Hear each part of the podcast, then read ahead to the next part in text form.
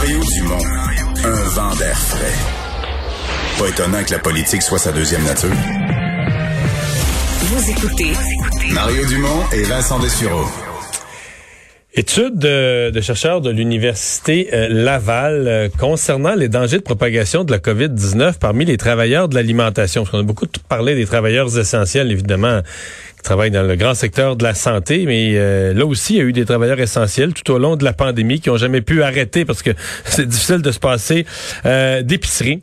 Caroline Gilbert, professeure à la faculté de médecine de l'Université Laval, chercheuse au Centre de recherche du CHU Québec, est avec nous. Bonjour. Bonjour. Et euh, qu'est-ce que vous euh, voulez vérifier exactement concernant les, les, les risques que compris les travailleurs de la santé, les travailleurs des services essentiels en alimentation? Ben tout d'abord, euh, on va évaluer leur, leur degré d'exposition avec quatre méthodes différentes. Donc, on va déjà avoir dressé un portrait global de leur degré d'exposition. Ensuite, en, en, introduisant les travailleurs euh, à un temps très tôt. Euh, donc, on va pouvoir évaluer leur euh, exposition par la suite en faisant un prélèvement à différents temps de leur échantillon sanguin.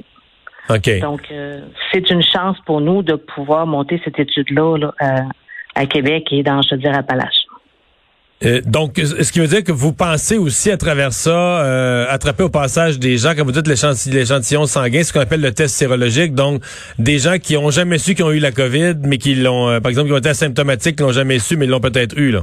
Exactement. Donc ça, c'est le temps zéro. Donc, c'est les travailleurs à l'entrée. Donc, on a quatre groupes de travailleurs dans deux régions et on va faire ces analyses-là sérologiques. Mais en plus, on va ajouter une analyse cellulaire chose qui est fait très rarement dans les études et on va avoir un autre aspect de la réponse immunitaire. Donc, c'est la beauté de notre étude. Donc, quatre méthodes sérologiques qui vont être comparées et euh, deux méthodes cellulaires aussi qui vont être ajoutées euh, à l'entrée euh, des participants dans l'étude. Et on va les suivre pendant l'année quand on parle d'une étude comme celle-là, on parle souvent de l'utilité de l'étude. C'est-à-dire une fois qu'on aura les conclusions, quel genre de conclusions on veut tirer, puis comment elles pourraient être utiles euh, par la suite. Euh, parlez-nous un peu de ce que vous euh, ce que vous recherchez comme comme utilité, comme objet à l'étude. Oui, ben plusieurs choses. À court terme, c'est de connaître la séroprévalence, le degré d'exposition des travailleurs, et de comparer quatre méthodes sérologiques pour le faire. Donc, dans les méthodes sérologiques, je ne sais pas si vous voulez que je continue un peu là-dessus. C'est peut-être plus technique. oui, c'est assez technique, mais c'est quand même intéressant. Parce OK, allez-y. va avoir des, euh, une méthode assez sensible de euh, SPR, de diffusion dynamique de la lumière qui va être développée. Il y a des méthodes aussi fonctionnelles des anticorps. Donc, on ne fait pas juste les doser, on mesure leur fonctionnalité par la neutralisation du virus vivant euh, qui a été développé grâce à à un laboratoire de bioconfinement de niveau 3 qui est à l'Université Laval et au CHU de Québec. Donc, euh, c'est quand même assez important de comparer toutes ces méthodes-là. Et aussi, on a des méthodes ELISA euh, contre des protéines euh, S, la protéine qui est la cible des vaccins, mais aussi contre d'autres protéines, chose qui n'a pas été beaucoup regardée dans les études aussi. Donc, des protéines de la nucléocapside du virus. Donc, hmm c'est quand même intéressant de comparer tout ça aux mesures traditionnelles. OK. Euh, votre hypothèse de départ, c'est quoi? C'est que les gens qui travaillent dans le secteur de l'alimentation, euh, parce que d'abord, ils n'ont jamais arrêté de travailler, ils sont probablement dans les commerces qui ont vu passer le plus de monde tout au long de la pandémie. D'ailleurs, il y a eu un certain nombre d'éclosions, inévitablement, mais avez-vous l'impression que vous allez découvrir que au-delà des éclosions, des éclosions ou des, des, cas qui ont vraiment été euh, identifiés, qu'il y, en a eu plus, euh, plus que ça, qui ont eu la, la, la, COVID à un moment ou un autre sans même s'en rendre compte? Euh, pas nécessairement la COVID, mais qui ont été exposés au virus, qui ont développé une réponse protectrice, oui.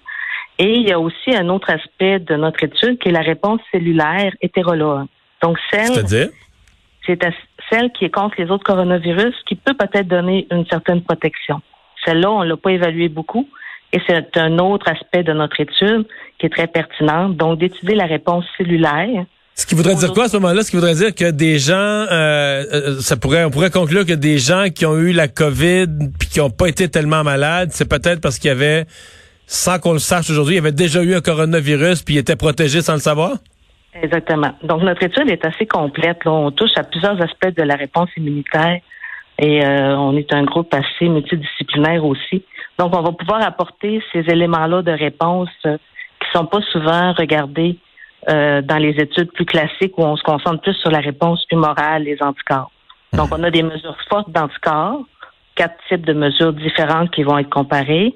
On a quatre groupes de travailleurs qui vont être stratifiés mais on a aussi des mesures cellulaires aussi qui vont être ajoutées. Donc, on va pouvoir aller plus loin dans nos investigations de la définition de la réponse immunitaire. Votre étude présume qu'il y aura encore des, nouveaux cas de COVID dans les, semaines à venir.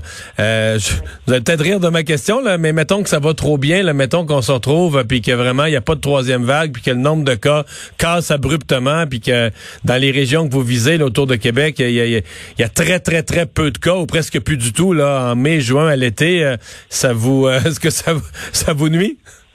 Non, parce que on, va pouvoir utiliser la réponse mémoire. Là, on mesure la réponse euh, euh, des cellules euh, qui ont été gardées en mémoire. OK. Donc, vous continuez à étudier des gens qui l'auraient eu. Donc, vous n'avez pas besoin de tant que ça de nouveaux cas là, qui, qui repartent à zéro. Non, mais c'est sûr que pendant notre étude, si on a des gens qui le développent, ben ça va être un plus. On va pouvoir bonifier ça un peu. Puis on va peut-être pouvoir en apprendre un peu plus sur ceux qui ont le hmm. potentiel de développer des formes sévères. Hmm. Parce l'hypothèse à la base de la réponse cellulaire, c'est ceux qui n'ont pas de réponse hétérologue sont peut-être plus susceptibles de développer une forme sévère. Bien, on va. Les euh, auto-anticorps. Donc, il y a beaucoup d'hypothèses qui vont être euh, euh, soulevées au fur et à mesure que l'étude va avancer. Donc, ça, on appelle ça les retombées à moyen terme, qui sont quand même importantes. Donc, une étude qui se déroule quoi jusqu'à la fin de l'été prochain? Oui. Puis après ça, ben, c'est sûr qu'on a en banque euh, des échantillons qui pourront être questionnés euh, au fil de l'évolution, les variants, etc. Là. qui, vont aider à, qui vont aider à comprendre la, la COVID sur toutes ses, ses coutures et ses répercussions. Euh, docteur Gilbert, merci de nous avoir parlé. Bonne chance. Bonne chance avec cette étude. Au revoir.